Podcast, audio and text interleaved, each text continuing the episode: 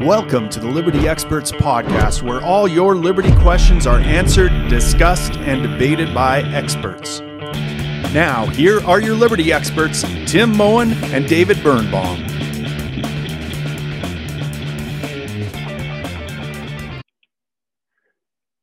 All right, Liberty Expert Nation, uh, special treat for you today. This is where you, our listeners, get involved in the podcast. Uh, if you are uh, subscribe to us on Subscribestar and you're a rainmaker, you make it rain on us. Uh, you get a, a, an opportunity to come on our podcast as a guest and talk to us about a, a subject that you're passionate about. So we have a rainmaker on today. We have Cedric Ramirez, and Cedric wants to talk about talk with us about uh, a subject that I really love, which is uh, secession, uh, the right to secede, to to leave uh, your country, to break off from your country uh, or your nation, and and go your own way. And so, Cedric, welcome to the podcast. Happy New Year. Oh yeah, Happy New Year. Thanks for having me. Um, yeah, I, well, thank you for being a, a big supporter of us. We we appreciate it. Well, no worries. Um, I, I, wanted to talk about secession because um, because you know of um, the of you know the the election last year, 2020 in the U.S. and then also the the election the Canadian election, uh, the the year before. Um, yeah. Like um.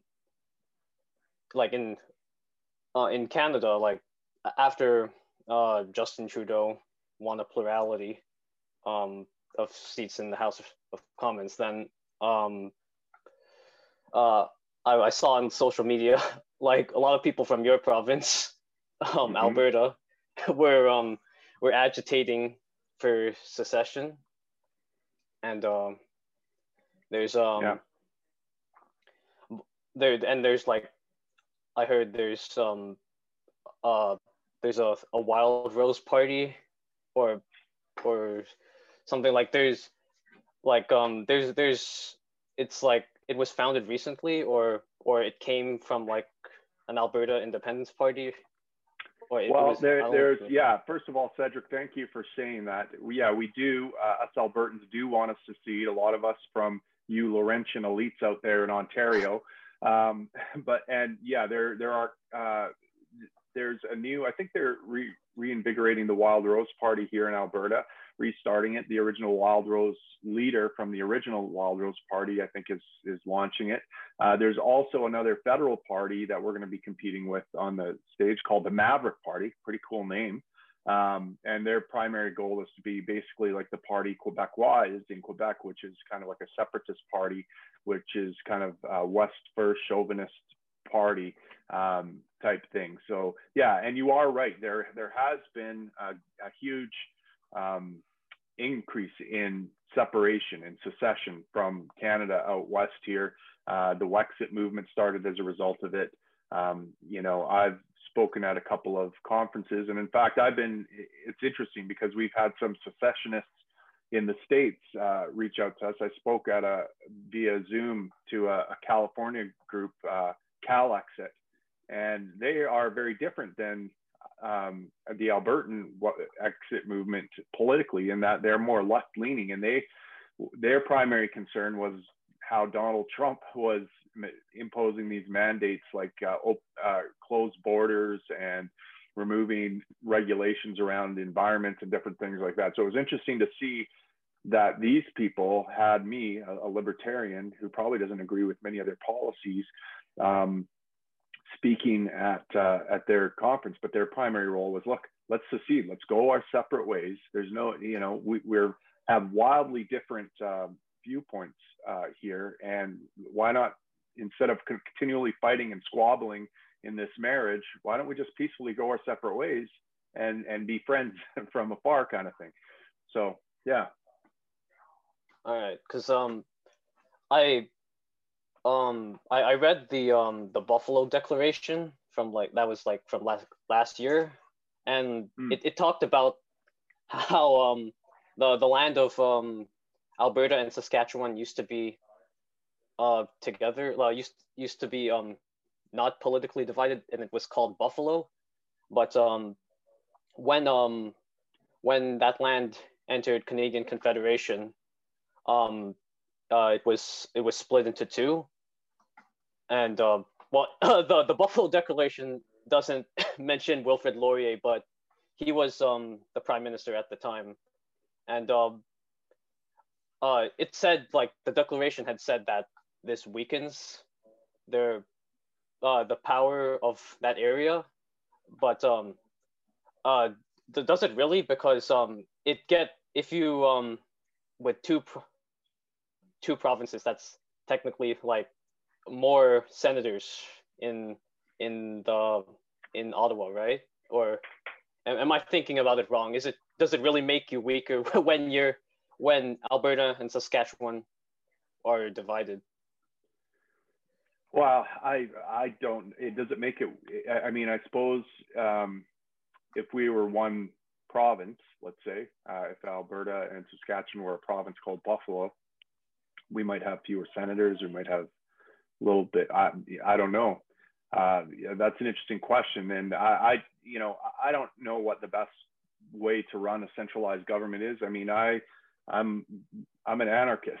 You know, I I don't think government has the right to exist. I think it's a criminal gang and um, of, thugs, and it, it, creates disorder and chaos and uh, and, and ruins people's lives.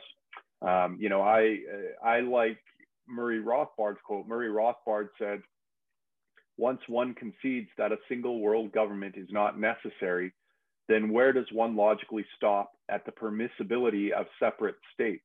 If Canada and the United States can be separate nations without being denounced as in an impermissible state of anarchy, why may not the South secede from the United States, New York State from the Union, New York City from the state? Why not Manhattan secede? Each neighborhood, each block, each house, each person. Um, where, why can't you stop uh, you know, and so to me, secession uh, and and the, is the idea of decentralizing authority, getting it closer to the individual. That's why I uh, support secession. You know, I'd rather have seven billion nations than 200 or whatever. I don't know why 200 or 270 or whatever it is is the right number of nation states. I don't know who determined that Canada, this landmass up to this, uh, you know, parallel is the is Canada is Canada and this is the United States and you're part of Canada and you're part of the United States. Who made me part of this nation? It's it's a bunch of thugs uh, that want to rule us. They're they're uh, cattle farms or, or ta- you know we're essentially taxed livestock, and you know uh, the tax livestock tax farmers have have kind of put their fence on the uh, you know the 49th parallel or whatever that's where the the warring group of tax farmers has agreed to kind of peacefully settle their their dispute, I guess. Um, and and that's what makes a nation. And then what makes Alberta? Who determined where the borders were and who all is an Albertan and who isn't? Who are those people? Because I didn't get a say in that. So why do I, you know, um, why why would I respect that uh, the that imposition? Uh, and so you know, but I'm also a realist. I understand, um, you know, we're never going to have a, a, situation where humans aren't trying to rule each other, and so we're probably mostly always going to end up with uh, states, with governments that where we have, you know, uh, rulers uh, imposing their will on us. Um, and so, you know, but I, I do think that the closer we can get to that individual, the better off it's going to be, the more peaceful the world's going to be, the less power these imperialist uh, governments are going to have. So I I'm all for secession for that reason. Oh, all right. Because um, I I also wanted to like talk about um, how um, a little bit about how Canada was formed because um, um in the like th- there were two like big conventions in the 1860s the 1864 Quebec Convention and then uh, uh, the 1867 Charlottetown Convention, in which um, the different colonies were were um, were talking about uh, creating a federation, um, and um, yeah, it was like their their talk. Um, they talked a lot about like some some people wanted more wanted to wanted the like the colonies to have more power while uh, other people wanted like uh, the federation or um, the the central authority to, to be more powerful because they were looking at uh, the United States and you know in the 1860s they had a war and they were and they wanted um, the the people who wanted strong a strong central authority um, which included John A. Macdonald uh, they they wanted a strong central authority um, so that they were they would have a strong united British front against the Americans and uh, uh, and because if you there there were um there were five I think there were five colonies at the time or four depending on how you want to look at it. There, there was um New Brunswick, Nova Scotia, PEI, and then the United Province of Canada, which was um uh, Ontario and Quebec. Um, they were united under one legislature because um uh, this was due to the Act of 1841, in uh, which united Ontario, which was which was called Upper Canada, and Quebec, which was called Lower Canada, into to one legislature where um, both both of both sides have an equal number of seats.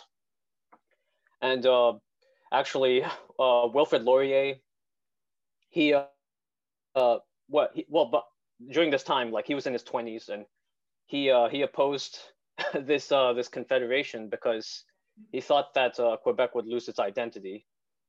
And uh, well, there's uh, and well, even today, like some people uh, in Quebec, they they want the secession, and they they've had uh, Quebec's had two referendums, and um, uh, they n- neither of them pass, which is why Quebec is still in Confederation.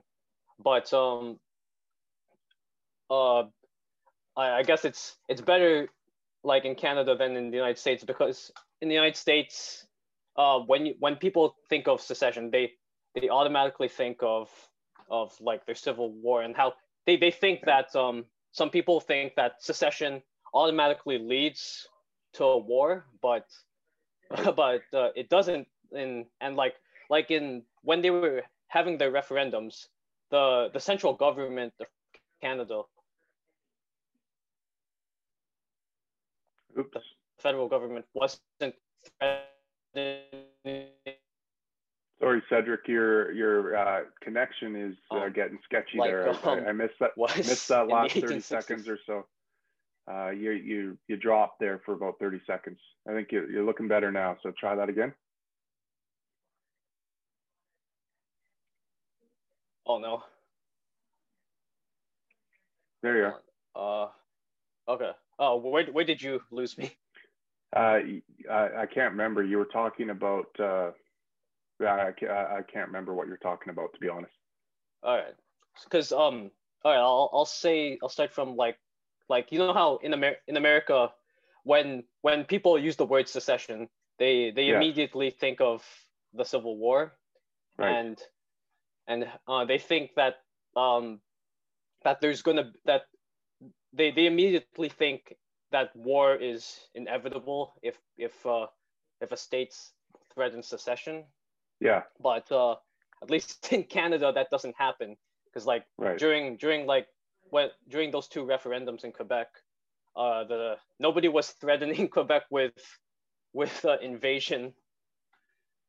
They like the the the people in Quebec, um, they, they I think they some of them feel like there's there's just too much power in Ottawa. Yeah. And uh, yeah, and, there, and there's been plenty of historical uh, instances of peaceful secession, right? I mean, uh, uh, like the Cold War ended without a shot being fired, and and this is something that conservatives need to crow about because it was uh, it, it was um, you know uh, it was under conservative kind of foreign policy where there was they were non-interventionists at the time and they were just they weren't going to nuke people and they were all about diplomacy and you know they that the United USSR crumbled under its own weight and uh, and you know, a bunch of countries or nations formed um, out of that former Soviet bloc. Uh, I'm sure there was conflict and skirmishes there as people kind of vied, but it wasn't an all-out civil war um, type situation. So conservatives actually need to tell this story more because you know leftist mainstream media is never going to talk about uh, about that. But uh, there, there's an instance of secession. Yugoslavia, I believe, is another one, and you know there, there's all sorts of cases of peaceful secession. Oh yeah. Um, I think I've told you this before, but um, in 1991, uh, there is um, there is this American history professor. His name is Eric Foner. He's he's a Marxist, and um, he uh, he wrote in the Nation magazine, uh, uh, pleading to Gorbachev uh, not not to let um, the the the different Soviet republics secede, and um, that uh, they they should uh, copy Abraham Lincoln because um, uh, right. That's that's what he did. He uh, he used force to to keep them to keep the the states from leaving the union.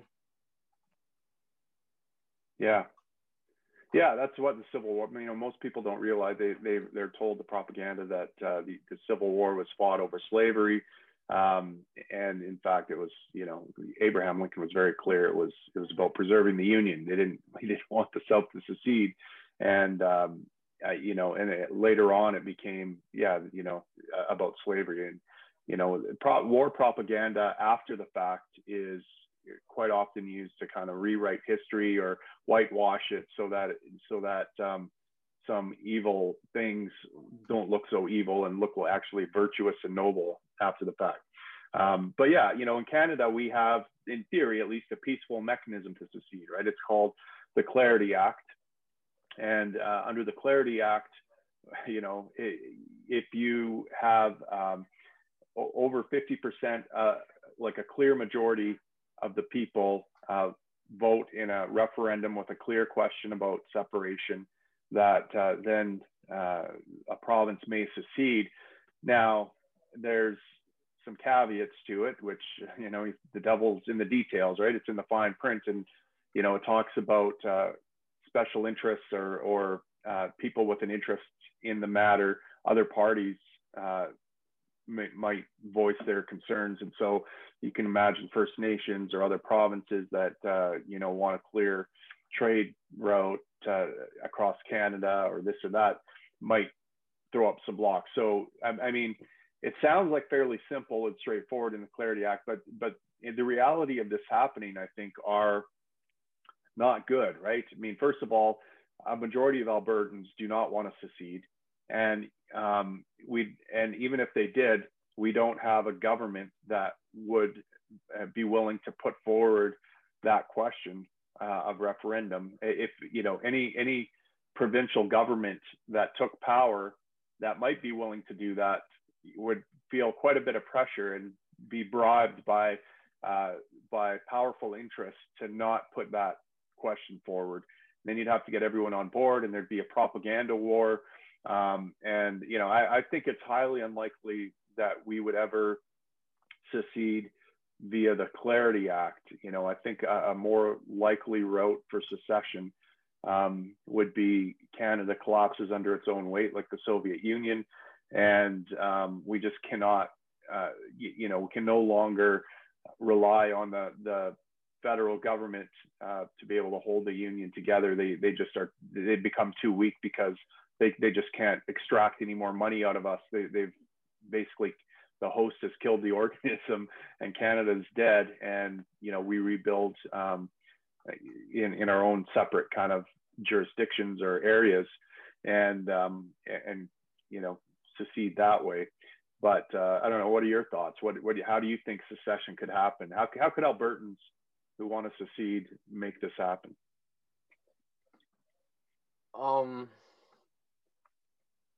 it'd be um I, I don't know. I think um it would it's it's hard to say because um it's uh when uh as you said like a lot of people don't want to secede in Alberta and but um it, it might be like geographical like as in maybe certain certain areas of of um Alberta might want to secede, but like, but uh, that that still be hard to do, just uh, like, like legally speaking, um, mm-hmm. uh, because because um, like, is like is the prov is the province gonna like even allow all these people to like to all, all, all those uh to like if if they're like if there's a region that wants to secede like is the province going to even allow them to secede because um but um i don't know it it, it would yeah. it, i like i'm not i'm not i don't live in alberta but i'm, I'm sure yeah you it, it is really hard from it looks well, really hard from your and i mean let's look at uh, another case here uh, i remember in the i think it was in the 90s might have been the 80s uh, when the I, I, remember on the news the Oka standoff, right? And this had all to do with First Nation sovereignty, when they were trying to claim kick a developer off their what they considered their land uh, when they were trying to develop a golf course or something. And the province moved in to, you know, enforce the, this developer's, um, you know, claim to, to build this golf course. And they put up a blockade with armed uh, warriors, and basically a standoff ensued. I think I'm trying to remember. I think someone was killed uh, in the standoff, uh, but it was relatively peaceful. Other than that, it wasn't like the province. And, and eventually, um, you know, the, I think it was the Kahnawake Reserve or, or something like that. They they basically enforced their sovereignty just by having a few guys with guns saying, "Thou shalt not cross," and we're willing to die for this and we're willing to pick up arms and like you're going to have to kill us to to make this happen and the province and the our you know and the feds were weren't willing to kill them to to do it so now they actually have it's almost they, they basically have their own nation in a sense you know i i uh, was watching a documentary where i think something like 80% of the world's gambling servers are located on the kahnawake reserve and that's because Canadian jurisdiction cannot reach them. They have their own own government essentially uh, that doesn't answer to the feds, and you know the feds aren't going to screw with them. All because a few guys with guns stood on the borders and said, "Thou shall not pass. You're going to have to kill us uh, to take our land or whatever."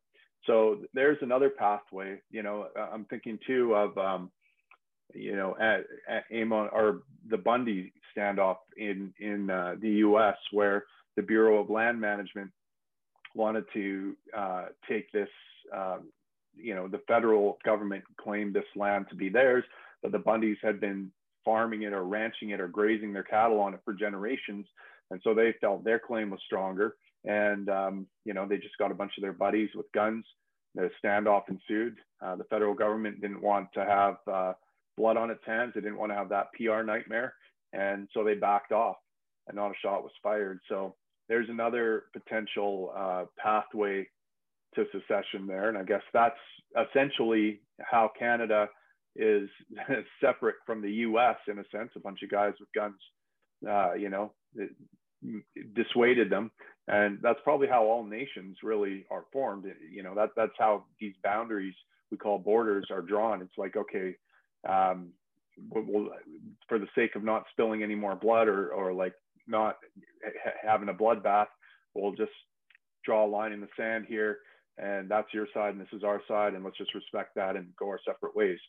Um, so that maybe that's a, you know, that would be a pathway forward if uh, push really came to shove at the end of the day. But, you know, part of the problem here in Canada is that we, we have you know, we're even more intrinsically linked to you Laurentian elites than we would be if we were under a U.S. system, right? Because we have um, we have equalization payments, and so Albertan taxpayers, you know, send their income tax to Ottawa uh, by threat of uh, of getting shot if we don't, uh, if we resist, yeah. right? And and then that money gets distributed to the have-not provinces, and they're usually the socialist hellhole provinces that um, are in fiscal dire straits because they have so many regulations and so much re, redistribution going on that their provinces are suffering, and um, and and you know, and then and then these same provinces uh, refuse to allow our our product to get to market by blockading our pipelines and doing different things like that.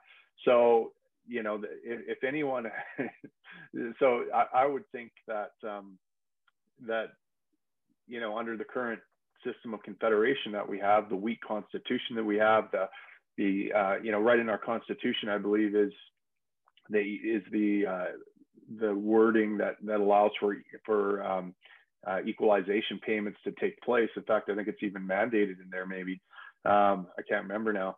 But uh, our, our, constitution is terrible, and you know we don't have a mechanism to a really good mechanism to secede. Uh, yeah, I'm not sure wait, which part of it. Like I, I know, like I know it's it's it's been um equalization's been um in uh Canadian Confederation since 1957 when Louis Saint Laurent um was uh was uh, prime minister and uh but like I'm not sure which part of the Constitution because yeah the because part of yeah the Canadian Constitution is like partly unwritten. Like there's a bunch of different stuff in it, not just like the founding documents, uh, the British North America Act. There's there's a bunch of different stuff. Um, yeah, here we go. It's section uh, 36.2. So 36.2 uh, is basically uh, uh a constitutional requirement whereby less prov- prosperous prov- provincial governments are given funds to provide their residents with public services that are reasonably compar- comparable to those in other provinces. So it's it's not exactly equalization, but it's a requirement that the federal government help out the have-not provinces. But how is the federal government going to help out the have-not provinces other than by uh, taking money from you know from the income tax uh, where Albertans are a huge contributor and then uh, giving that have not province more money than it would give Alberta for example. I see. Um, but uh, yeah, yeah, like like you said, like equalization, which is it's not in the United States because um United States each each state is is act is equal. It, like um while um Canada, I, I feel like yeah the, the provinces aren't aren't equal have don't come into confederation equally if like I, i'm not a lawyer but but that that's how it seems. Like um uh like i think like manitoba or well, one of the one of the western provinces i remember like came into being like through like a statute. And um and there yeah there and it puts certain certain restrictions on that province. Right. Um and yeah and then you uh, then we have territories right? And then we have first nations and we have all these different kind of um different uh entities with different stature let's say in confederation. Um, you're right where they're not equal players. But i guess that's kind of true in the states too you know they have the electoral college where um, you know the so-called flyover states wield a bit more power per capita than uh, say California or New York because um, they want to they don't want to, uh, basically the the high density population cities to have uh, all the say in in federal policy there, which I guess makes some sense. But it, you know the the the answer to that would be just to make the to, to basically strangle the federal government to you know what we, we might call a minarchist state where all they do is provide you know maybe a supreme court uh, and um, and a bit of policing uh, across jurisdictional lines and then um, a military or something uh, to protect the borders and, and pr- protect from invasion and nothing more like not all this education stuff and environment stuff and all the other stuff that gets people worked up where uh, the federal government imposes, you know, uh, let's say pro-choice on everyone or pro-life or this or that. You know, when, once they start meddling more than just the basics of we're going to protect the borders and provide some policing and that's it. Um, you know, let let each state develop their own set of laws and rules and let people vote by walking with their feet to whichever state uh, suits their needs. If they had that, I don't think secession would be such a big uh, issue right now. If we had that in Canada, let's say secession wouldn't be such a big is- issue, right? If we like, I've always said we could have we could have national unity if the government was a limited libertarian government. If all it did was, um, you know, police, military, and courts, um, and then allow the provinces to write their own laws, have their do their own stuff with healthcare and, and roads and everything else, um, we wouldn't have all this squabbling. We like federal elections would be inconsequential. Like I wouldn't care who my member of parliament was or who the prime minister was. It could be a goddamn socialist for all I care. He his power would be limited. Like he wouldn't be able to do anything, uh, and and it wouldn't Im- impact my daily life at all. But now it's everything the federal government does impacts everyone's life. So it's like a battle of all against all.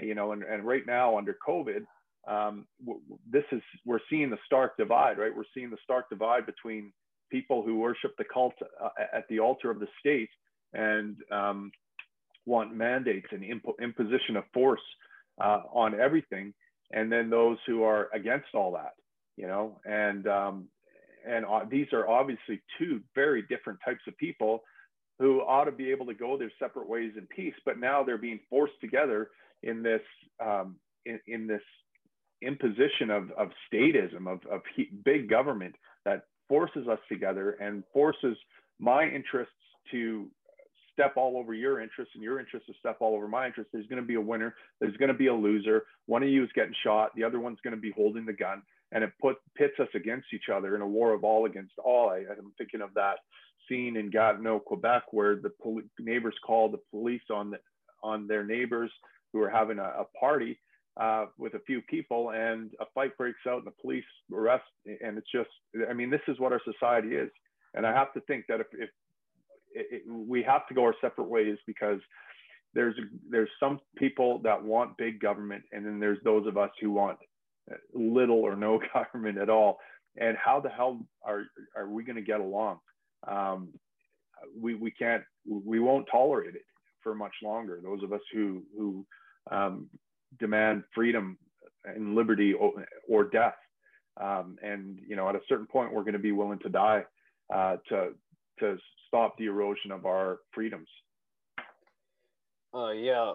Um, if we um, in during the American Revolution, um, the, the the Americans drafted the the Articles of Confederation, which were their their first um constitution, and it was it was back then it was yeah it was a a, real, a much smaller government because um there was actually no executive um and uh, uh, so yeah, no, there was no president during this time. From like, oh, okay, they drafted they drafted the articles in 1777, and then it was they were fully ratified in 81, and then um, and but then their their new constitution and well, their current one was uh was ratified in in 1789. But uh, during this time, during when they had the Articles of Confederation, um, like uh, the the federal government was was really small because um, uh, they they had one uh, chamber, and I think like each state got um, got the same number of members.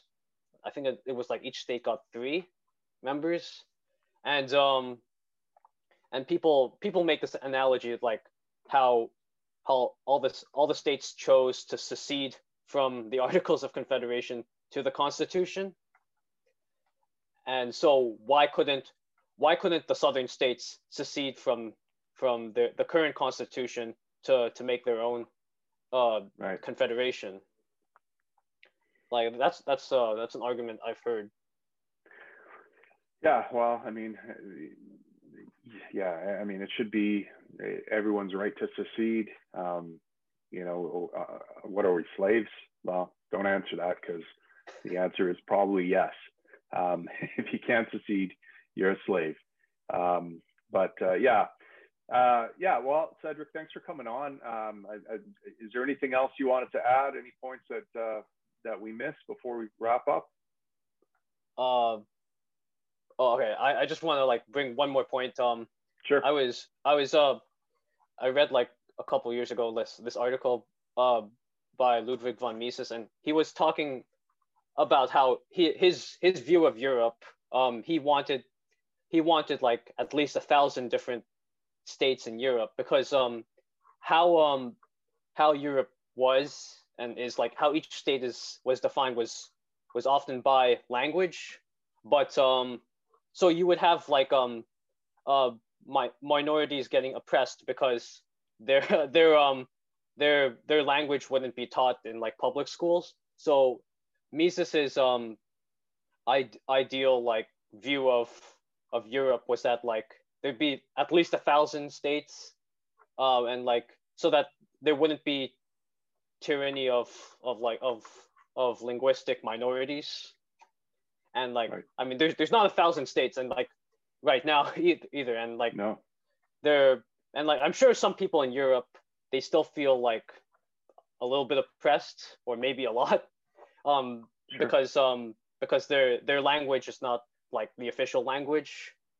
Yeah. Uh, and even though like their ancestors were there for hundreds of years but yeah this was yeah this was like something that mises wrote like 100 years ago. Yeah and uh, you know i think hoppe has said similar things too right? I mean his vision is you know thousands of city states let's say.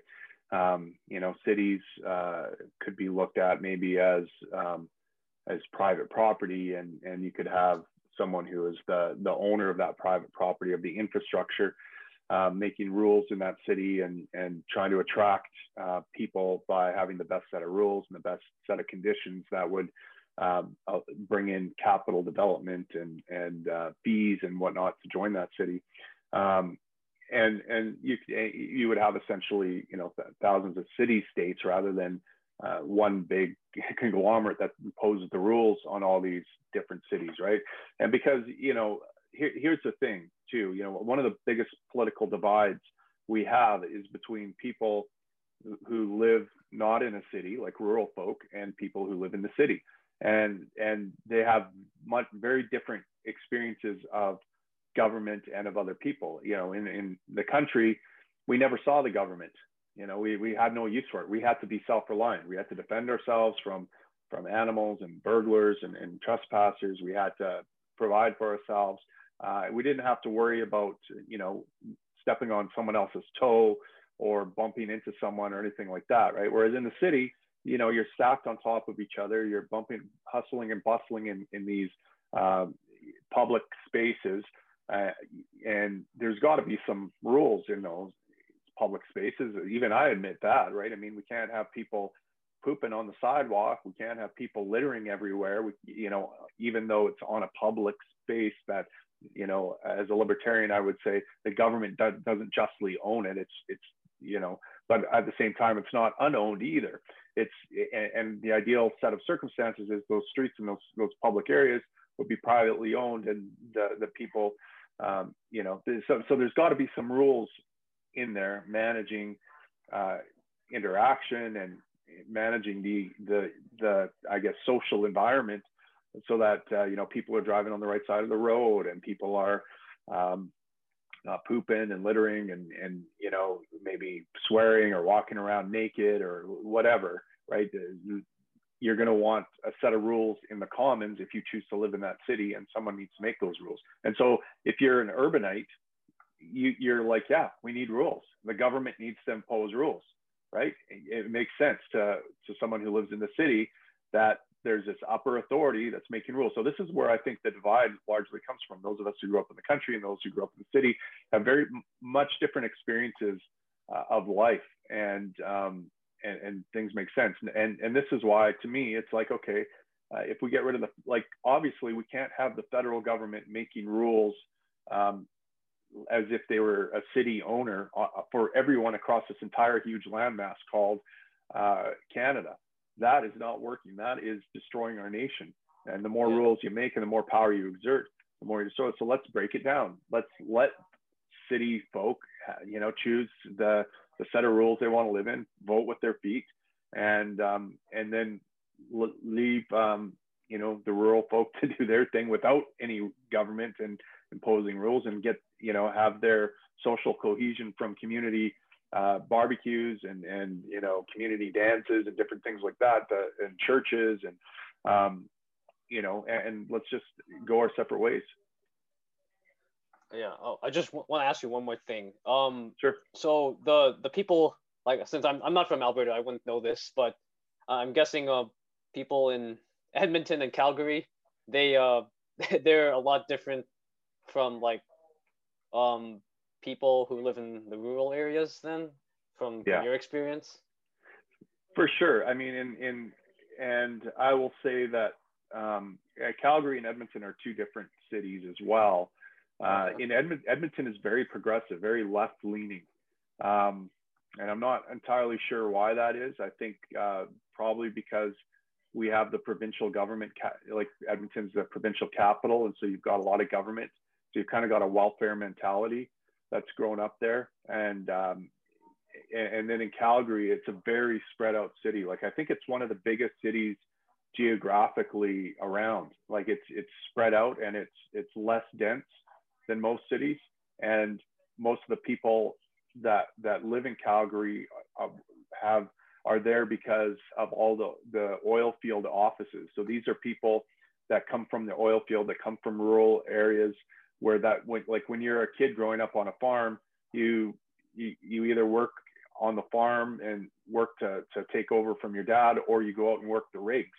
And so, you know, the, these the people in Calgary, I find, have a much more of a, a an attitude that a rural folks would have, whereas in Edmonton, it's more of um, it's a lot less of that. There's not the oil uh, offices. It's um, it's much more like uh, service industry and what you would find in, you know, um, they, they just don't have that sensibility uh, about them. It's more of a welfare city. Oh, okay. Yeah, I yeah. I like so, since I've never been to either. Like, but, but I, I mean that, I be, that being said, I mean Calgary has a very progressive mayor. You know, it's they've got a a, a gay Muslim Arab that is their uh, who's very progressive. That is their uh, mayor, right? So, okay. uh, like it, it's it's still there to a large extent, but you can notice a difference between Edmonton and Calgary. Like in Edmonton, you'll see socialist, communist propaganda downtown on Whyte Ave uh, uh, regularly. Like, uh, yeah, I went to the Fringe Festival, which is like a kind of a carnival, uh, a street festival, street performers, and these socialists had a, a table set up where they were offering to explain, uh, uh, offer a critique of the of the Conservative Party from a from a, a Marxian perspective, and they just openly, you know, walk around proud. I, I doubt you would see much of that in Calgary but in Calgary, they're very centrist and progressive um, in terms of the politics. But but also like even in Fort McMurray, I saw progressive like all the, all the people on council were progressives from out east. You know, there were there were people that migrated to Fort McMurray for the economic uh, opportunity, and they kind of came from Ontario and different things.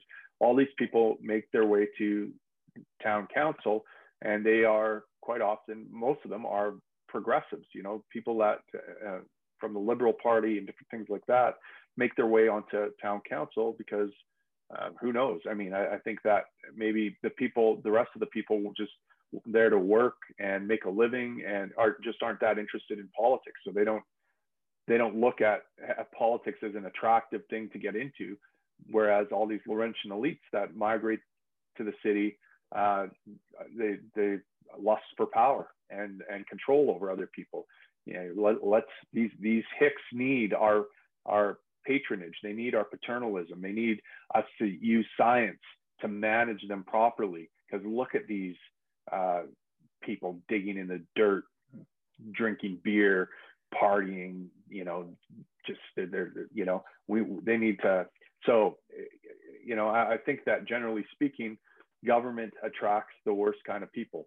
Um, and you know even even the so-called conservatives in power like most hardworking conservative rural folk would never think about going into politics but the ones that do generally have some progressive sensibilities where yeah we need to have some power here.